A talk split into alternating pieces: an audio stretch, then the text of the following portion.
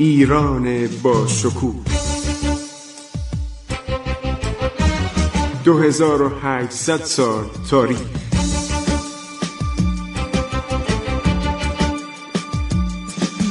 عبور از تاریخ.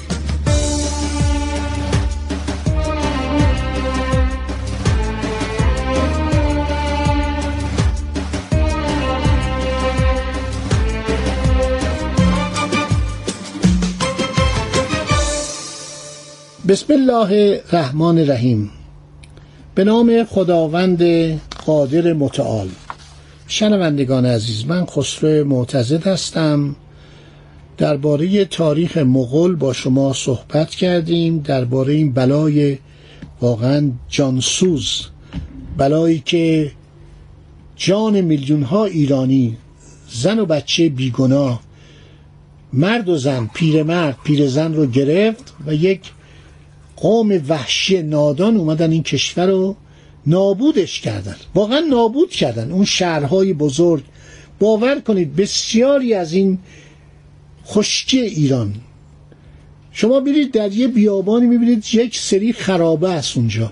این خرابه ها شما می‌بینید در مثلا 100 سال پیش 200 سال پیش 300 سال پیش هم جانگردان دیدن. اینا بقایای شهرهایی است که اینها ویران کردن و مردمانش رو کشتن. این حالت جنون بود. من نمی‌دونم چرا این کار می‌کردن. خب بهتون گفتیم که ترگینا خاتون یک فرزندی داشته به نام گیوک خان که اونم آدم عقب مونده ای بوده. سعی می‌کرده که این به سلطنت برسه. بعد از اوکتای درباریان هم به گروه های مختلف تقسیم شدن و باتو شاهزاده مغول هم با این زن و هم با گیوک که در لشکرکشی با روسیه با او در افتاده بود دشمنی داشت. بران شد که با انتخاب او مخالفت کنه. اینا همه به جون هم افتادن. طلوی هم میمیره. اینا هم بر اثر بیمالی میمیره. پسرش منگو به اصطلاح آماده سلطنت میشه. سلاله جقتای به مخالفت با او و هواخواهی خیشان اکتای برخواستند و تا سال 1246 همین تورگینا خاتون به اصطلاح نایب السلطنه است. و این خانوم اومد و در سرزمین مغرب با افسودن یه روسیه جنوبی بر قلمرو سابقش حکومتشو گسترده تر کرد. قلمرو باتو به نام خانات قبچاق و بعدها با نام اردوی زرین معروف شد. مرکز حکومتش نخست در سرزمین بلغار در ولگای اولیا بود. بعدها چادرهایشان را به نوایی پایینتر این رود آورده اول در سراو و سپس در روستای کنونی سلیتر نویه در کنار رود اختویا که بعد شد شهر سرای که سرای به زبان فارسی یعنی قصر. اینا اومدن پایتخت درست کردن. اینا مردمان بسیار عقب مانده وحشی و ابتدایی بودن. از کردم زندگی خیلی پستی داشتن. از بشر اولیه در همون تراز بودن و این قدرت و ثروت و که بیشتر بر اثر فساد و سستی و چند پارچگی این کشورهای متفرقه بود کشورهای متفرقه متصرفه اینا رو دیوانه کرد. اینا یک دفعه واقعا جنون گرفتن. این همه خوشی این همه غذاهای عالی این همه عرض شود که شربت های عالی این همه میوه ها میوه تو به مغولستان پیدا نمی‌شد که. و اینها اومدن ملت ایران رو به صورت برده در آوردن. این مورخان شوروی سابق خیلی علاقه داشتن. آدمای باسوادی تو اینا بودن. ولی خب دستور حزب بود دیگه. دستور ایدئولوژیکی بود که میگن امپراتوریای ایران باستان بردهدار بودن. دخیر بردهدار نبودن.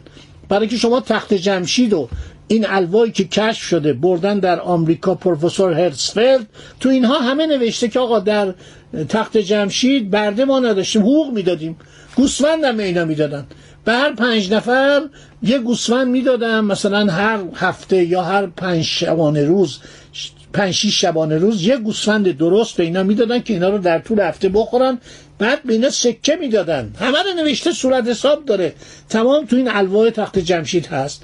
حالا این مورخین شوروی خیلی سعی داشتن که بگن ایران قبل از اسلام و بعد از اسلام بردهدار بوده. نه خیر چنین چیزی نبوده و شما نگاه کنید بسیاری از بزرگان ایران سرداران نمی‌دونم فرماندهان در سپاه اسلام بودن بعد از اسلام هم اینا تمام حتی جز قاضیان می‌رفتن در سوریه میجنگیدن. جز قاضیان می‌رفتن در ترابلس یعنی در لبنان میجنگیدن با صلیبیون و این مسئله مال ما نبوده. یعنی سرزمین های دیگه ای بودن. مغول که اومد ملت ایران رو تبدیل به برده کرد. یعنی فرامینی که صادر می‌کرد. برای که وحشی بودن. اینا ملت ایران رو نمیشناختن. اینا نمی‌دونستن چه قومی هستن. خیال می‌کنن ما اون اقوام مثلا دشت گوبی هستیم.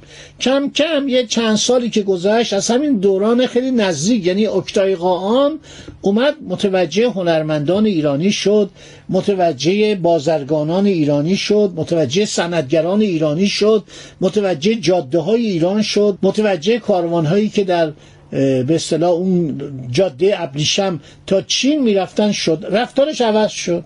مشاوراش هم ایرانی شدن.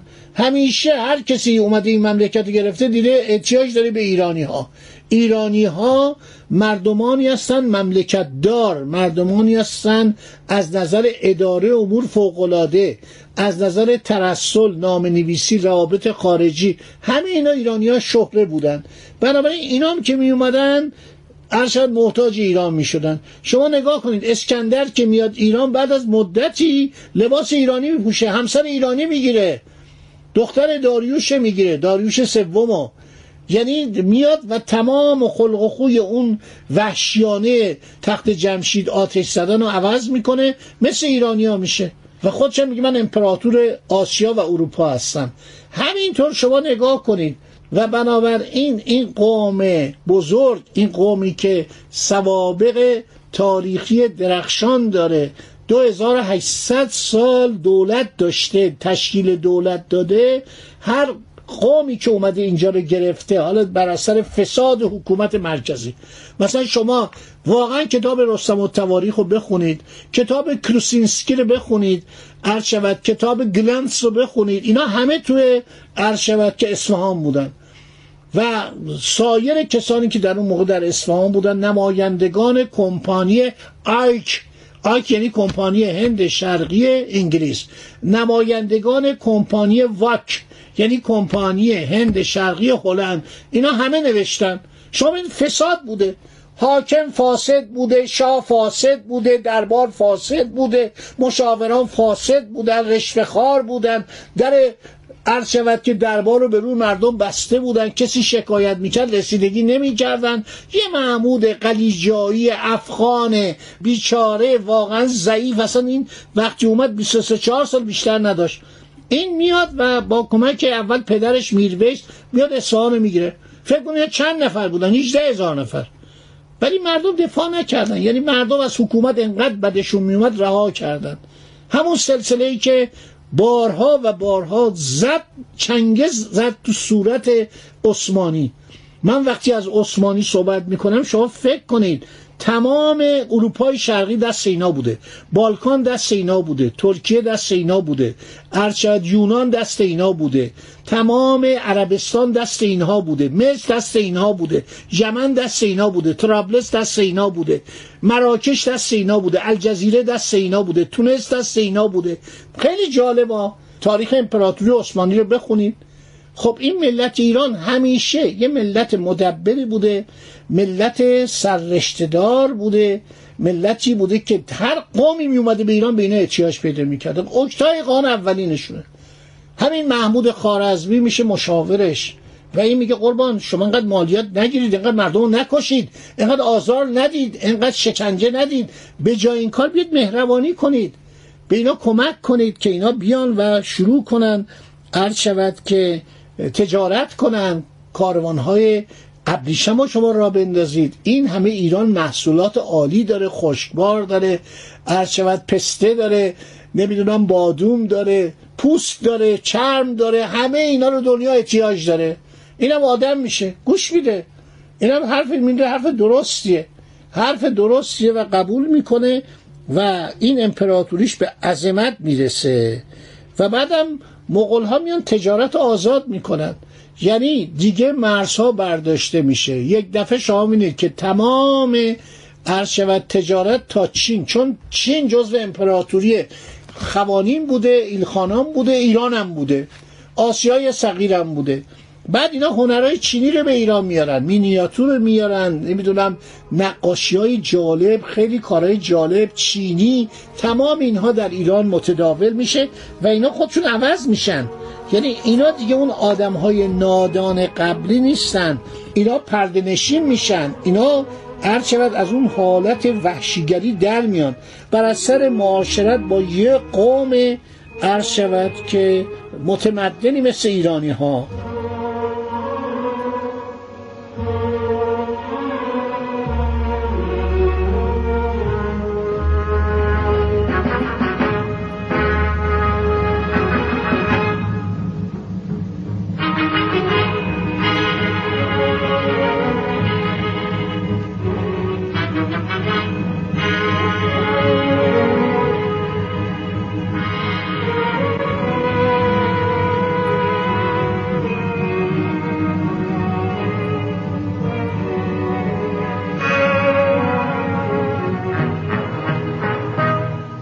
می‌فهمن اشتباه کردن.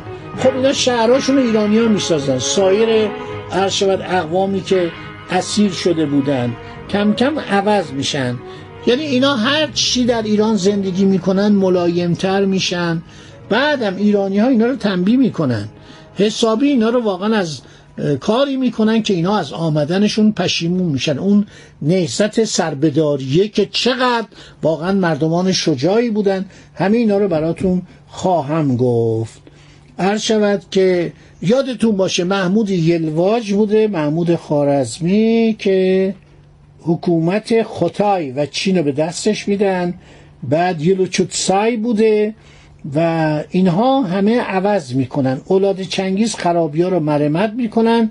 ممالک اسلامی در تحت حکومت امیر مسعود که از زمان اکتای این سمت رو داشت دوباره آبادی و اعتبار خودش رو عرض شود که به دست میاره. باقی صحبت ها رو انشالله در برنامه بعد براتون میگم. در این ایام زیبای بهار دوست داشتنی ایران که هزاران هزار ابیات ما در وصف بهار داریم. روزهای خوشی رو برای شما آرزو می‌کنم. باز هم امیدوارم در خدمت شما تاریخ ایران عزیز رو بازگو کنیم. از پیامکایی که میفرستید از تلفنایی که می‌کنید بسیار ممنونم و خوشحالم که شنوندگان فرهیخته مانند شما دارم. خدا نگهدار شما باد. عبور از تاریخ.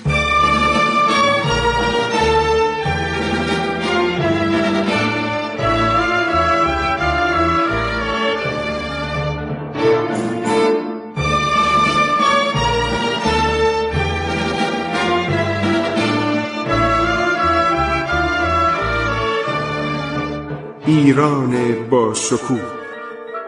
2800 سال تاریخ. سرگذشت ایران ما به روایت خسرو معتزد.